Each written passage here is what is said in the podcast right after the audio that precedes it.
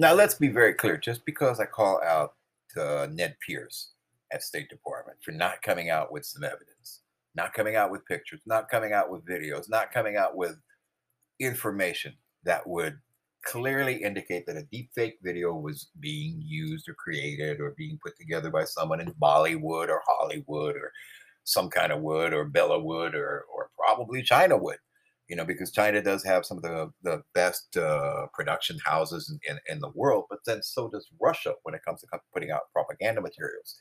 Uh, unfortunately, the State Department doesn't seem to have their act together on this. They could have come out with some information similar to, let's say, what uh, Benjamin Netanyahu did when, when he showed how Iran was still developing uh, its nuclear program, because they actually were able to go in and steal an entire treasure trove of documents and information that, that he showed the public and basically posted online links to digital information that showed exactly what state of preparedness Iran was at when they were, you know, proven to still be violating the nuclear accords that, of course, President Biden is so uh, in need of uh, getting passed because you know he needs his kickback. I mean, he needs uh, he needs that to pass in order to uh, whatever. Who cares, really? We're not talking about Iran. We're talking about uh, what is it? the company Iran owns uh, that's owned by that guy who basically pays for all this fake media that goes out there. Uh, what's that? Onatar? Uh, eBay. No, no, we're not talking about eBay. We're not, we don't talk about eBay. Uh, anyway, uh, going back to, to, to, to, to Ned Pierce, just because I'm critical of him does not mean that I do not agree that there is tension in Russia and Ukraine. Obviously, Ukraine was for centuries a part of Russia. Uh, Russia actually grew out of the Ukraine or the Russia we know today. The people of the Rus originally flew out of uh, what were Vikings that were recruited that came down the Volga River and wound up in Constantinople. They worked for the uh, for the uh, Holy Roman Empire at that time, or what was left of it uh, under the Emperor Constantine. Uh, they lived down there in that part of the world, and and eventually, when Constantinople fell to the Muslims uh, and became Istanbul, the uh, people of the Rus, uh, these uh, these warriors who, who were fighting for Constantine, moved upriver and settled around the area what is now known as present day Kiev. And from Kiev, those people branched out and they eventually settled into what is now known as Moscow and other areas. And eventually that grew into the people of the Rus or the Russians as we know them today. So there is some huge interlink there between Ukrainians and Russians and Slavic people of all, of all races, whether they are Serbians or whether they are of other uh, ethnic groups within that region and part of the world. As we well know, that is a complicated region and part of the world. It is a complicated area. The Crimea, Crimea uh, predated, you know, conflict in the Crimea, Crimea predated conflict in, for example, World War One. Um, the Crimean Wars that Britain so wanted to push to to you know uh, liberate some sections of the Crimea and Ukraine and, and create a, uh, a more friendly to Western Europe part of the world and the British Empire uh, that failed desperately and in the end uh, the Brits failed to gain control over the, that region and that part of the world. Uh, however, as we know, we're going too deep into that discussion. But as we well know, a lot of things are happening with Ukraine. A lot of things are happening with Russia. Uh, a senator rose in a speech of privilege, a senator that I happen to like, and I would vote for him if uh, I lived in the state of Texas. Uh, his name is Ted Cruz. Senator Cruz had this to say about the situation in Russia while speaking on a point of privilege on the Senate floor earlier. Gathering storm in Europe. I rise today to discuss the brewing crisis posed by Russia's aggression and tragically how the reckless actions of President Biden have enabled it. This morning, all 100 senators participated in a classified briefing where we heard from the Secretary of Defense the Secretary of State and the chairman of the Joint Chiefs of Staff. We heard about the magnitude of the threat from Russia. We stand here today with Europe facing the greatest peril it has faced since 1945. These are ominous and chilling times. And we did not arrive here by accident. Right now, 150,000 Russian troops are directly on the border of Ukraine, poised to invade. With more troops and more tanks arriving each and every day. It was also reported this week that Russia has sent additional blood supplies to its military equipment on the Ukraine border. Another ominous signal that Russia plans to invade. Ukraine, and indeed the region and the world, find ourselves in this crisis because of President Biden's weakness, because of his appeasement, because of his surrender to Putin over the last year. And now, instead of rising to meet this moment with strength and resolve, President Biden continues to shrink from it with more weakness and appeasement. One question that was raised in the briefing this morning is why didn't this happen in 2017? Why didn't it happen in 2018? Why didn't it happen in 2019? Why didn't it happen in 2020? What changed? And Mr. President, what I will suggest what changed. What changed is the occupant of the Oval Office who has demonstrated weakness and appeasement virtually from the moment he rested his hand upon the Bible. It's a pattern. As a result of President Biden's weakness and appeasement, this administration gave Afghanistan to the Taliban, and 13 American service members were tragically murdered. As a result of President Biden's weakness and appeasement, this administration is ramping up to give a nuclear arsenal to the Ayatollah in Iran. The very same Ayatollah who chants death to Israel and death to America. The Biden administration is preparing to facilitate that Ayatollah having the weapons of mass murder to carry out those pledges. As a result of President Biden's weakness and appeasement, the Biden administration is in the process of ceding Taiwan to Xi. President Biden has even banned any Taiwanese official from displaying a Taiwanese military uniform or displaying a Taiwanese flag on U.S. government property. Why? Because it offends the communist government in China. And again, right now, today, as a result of President Biden's weakness and appeasement, the Biden administration is in the process of abandoning Ukraine to Vladimir Putin. Putin didn't just wake up one day and decide to invade Ukraine. He has wanted to invade Ukraine for years, and he did so in 2014. But he stopped short of a full invasion then because he couldn't endanger Ukraine's energy infrastructure, which Putin needs to get Russian natural gas to Europe. So Russia formed a consortium to build Nord Stream 2, a pipeline stretching directly from Russia to Germany under the sea so that Russian gas could circumvent Ukraine altogether. We have long known about the dangers Nord Stream 2 poses. That's why, in the last few years, Democrats and Republicans here in the Senate have come together repeatedly and taken bipartisan actions passing sanctions on Nord Stream 2 with overwhelming majorities.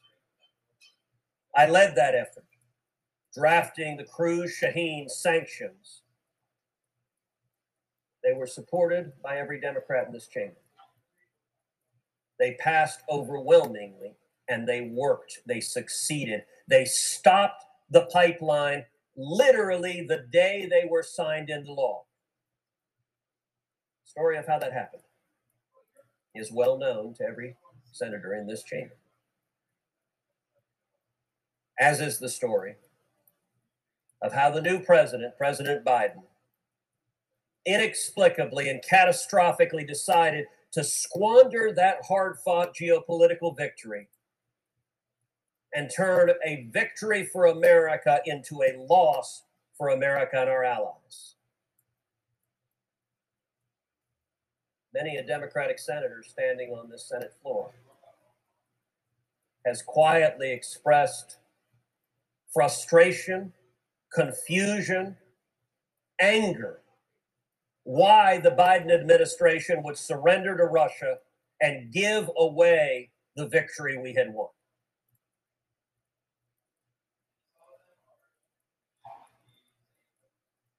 It's not only the decision to surrender on Nord Stream 2 and give Putin the pipeline that enables him to invade Ukraine that led to this day. Also, for the past year, President Biden has repeatedly, systematically undermined our Ukrainian allies in the face of Russian aggression.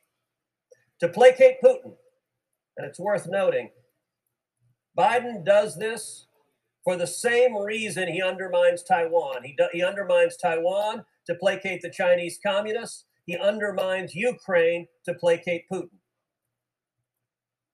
To placate Putin, the Biden administration has repeatedly withheld military aid packages to Ukraine. Other times, he has withheld diplomatic support to pressure our Ukrainian allies into supporting his misguided Nord Stream 2 surrender to Putin. Biden's actions in the past year have emboldened Putin, who acted on that weakness and has put Europe on the brink of war. So, what can we do right now, today, to promote peace and stop an invasion? Well, our Ukrainian allies have told us again and again what we can do and what we should do. All we have to do in the Senate is listen to our friends in Ukraine who are on the front line. Number one, sanction Nord Stream 2 immediately, right now, today. And number two, give the Ukrainians weapons so that they can defend themselves. Just last week, the chairman of Ukraine's parliament wrote a letter to the Senate about exactly this.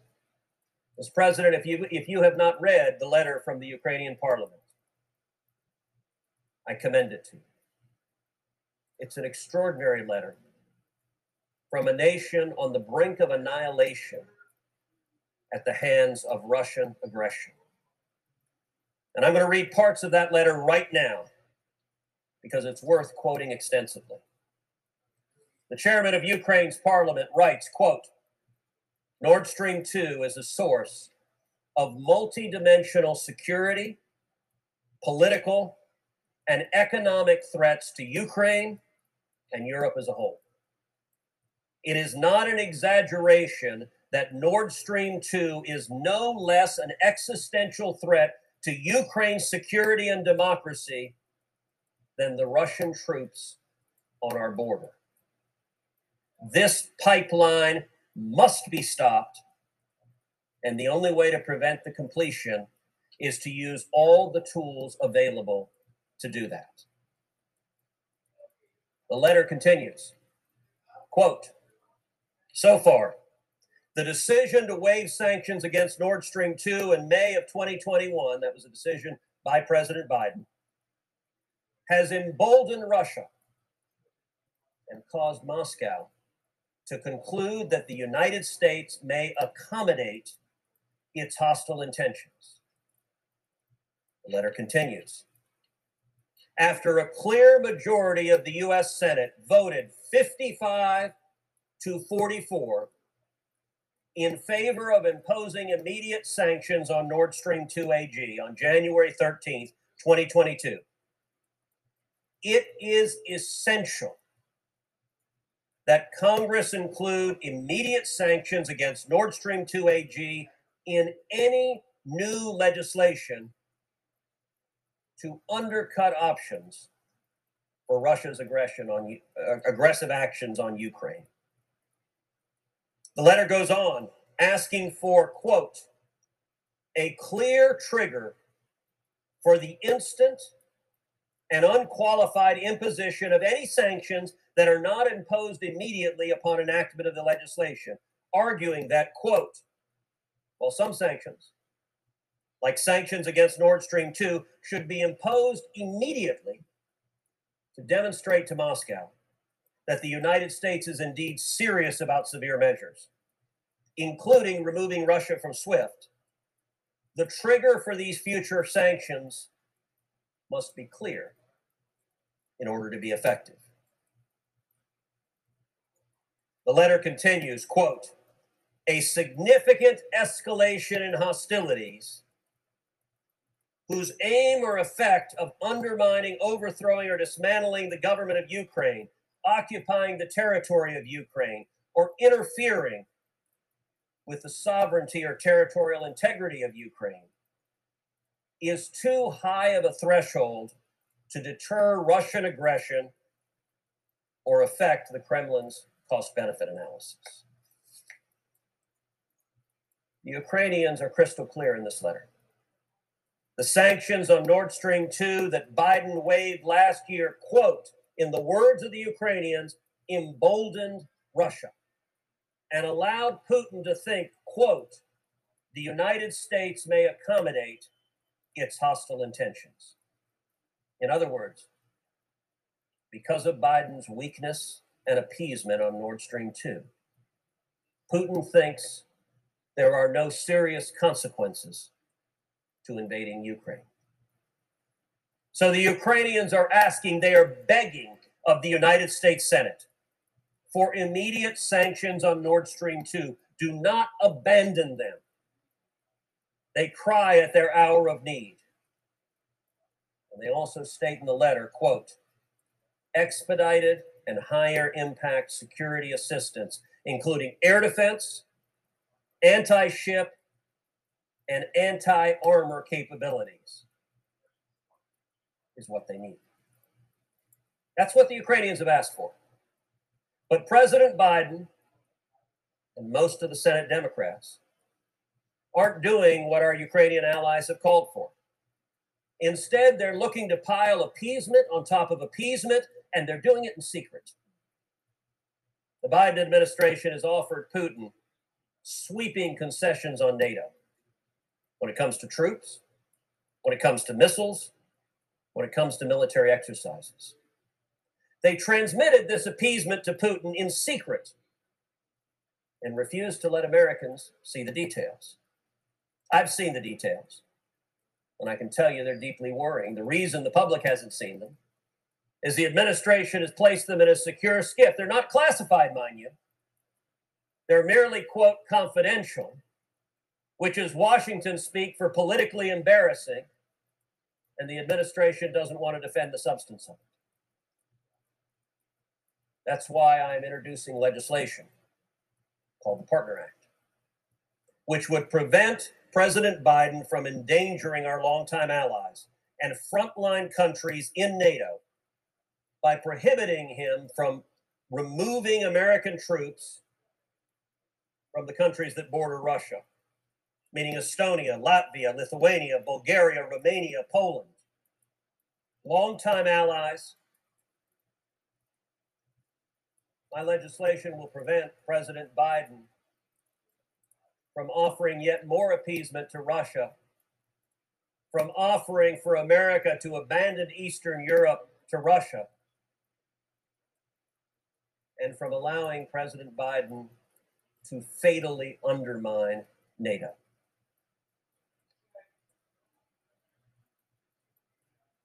Madam President, I also want to address the fact that some think we should stand down and not resist Russian aggression because they say Biden will send American troops into Ukraine and start a shooting war with Russia if Putin invades. I want to be clear and unequivocal. We should not have American soldiers in Ukraine. Under no circumstances should we send our sons and daughters to die to defend Ukraine from Russia. If the Biden administration proposes that because their foreign policy is collapsing around that, I will vigorously oppose such a move. The vast majority of Americans do as well. But critically, the Ukrainians aren't asking for that. Ukraine is not asking for a single American soldier. Ukraine is saying do two things sanction Nord Stream 2, the pipeline that enables the Russian aggression, and provide them with the military weapons so that they, the Ukrainians, can fight to defend their own nation from the invading Russian army.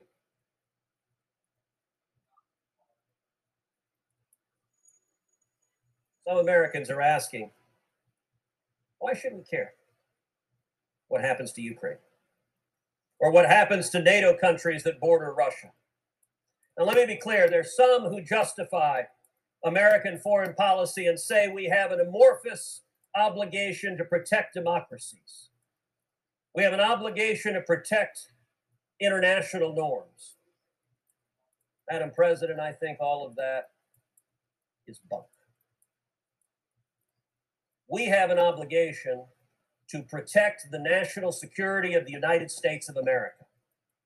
The commander in chief's obligation is to keep Americans safe.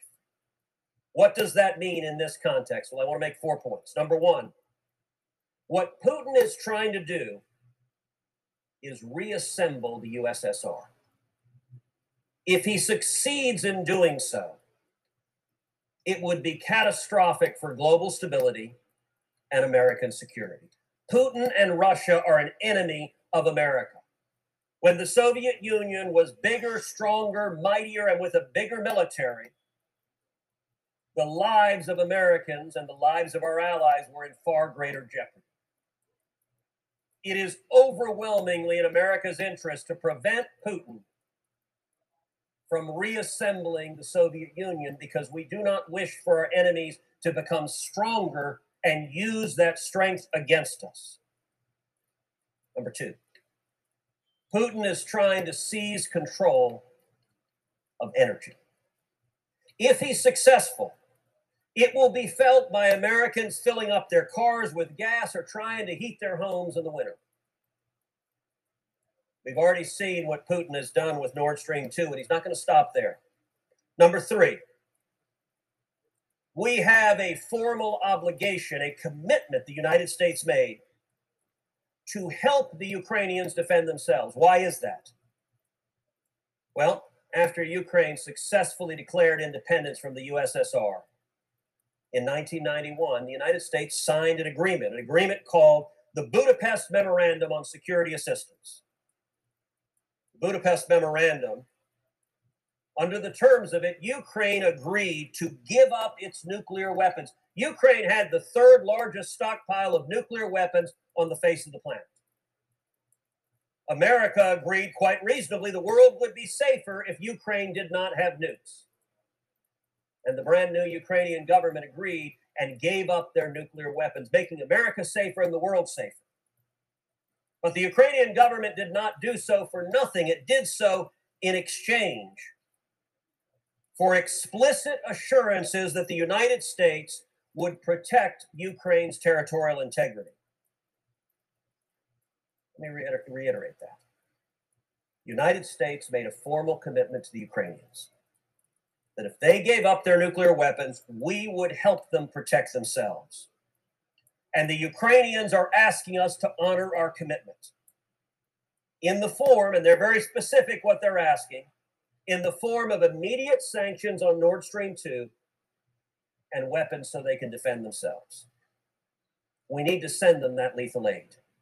The kind of firepower the Ukrainians need to defend themselves, not the blankets and teddy bears and meals that the Obama administration sent the last time Russia invaded Ukraine. And number four, we have treaty obligation to NATO countries on the front lines of Putin's aggression. Putin wants NATO to withdraw foreign forces, including American forces, from the countries that border Russia, from Bulgaria, from Poland, from Romania, from Estonia, from Latvia, from Lithuania. But to withdraw American forces from NATO would be seen as, and in fact would be, an abdication of our commitment to NATO. It would either shadow the NATO alliance, the most successful alliance in modern history, or it would put into motion dynamics that would ultimately shatter NATO. Which is why, as I mentioned, I'm introducing the Partner Act to prevent the Biden administration, their weakness and appeasement, from destroying NATO and undermining American security. On every one of these four points, Biden has demonstrated weakness and appeasement to Putin. And I would note, you might ask, why should America honor our commitments? Why should we honor our commitment in the Budapest Memorandum? Why should we honor our treaty commitments to the NATO countries?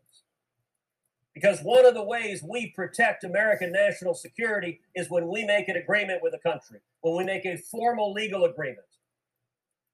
We honor our commitments. And we want countries to know that we stand by our friends, that we stand by our word, that our treaties mean something.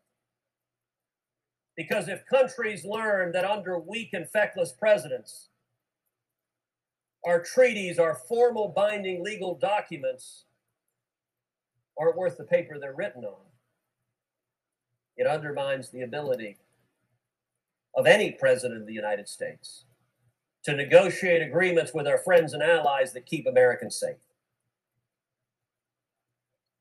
When Ronald Reagan was standing up and confronting the evil empire, we saw the virtues of peace through strength.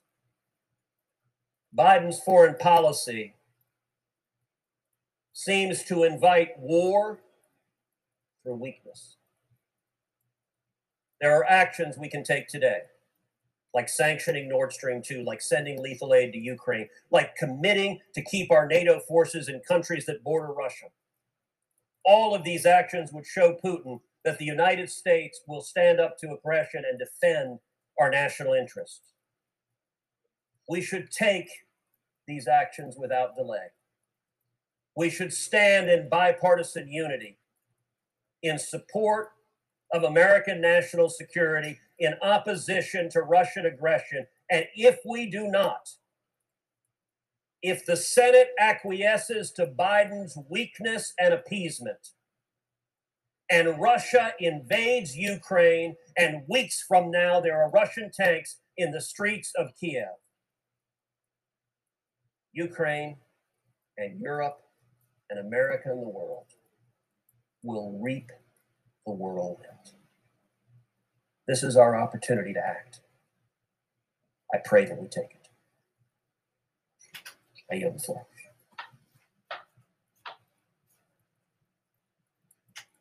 And so, that of course is uh, Senator Cruz as uh, we uh, exit the uh, Senate floor after his speech and point of privilege. We now bring you back to our originally scheduled podcast. hey, don't say I don't bring you anywhere. That's Ted Cruz.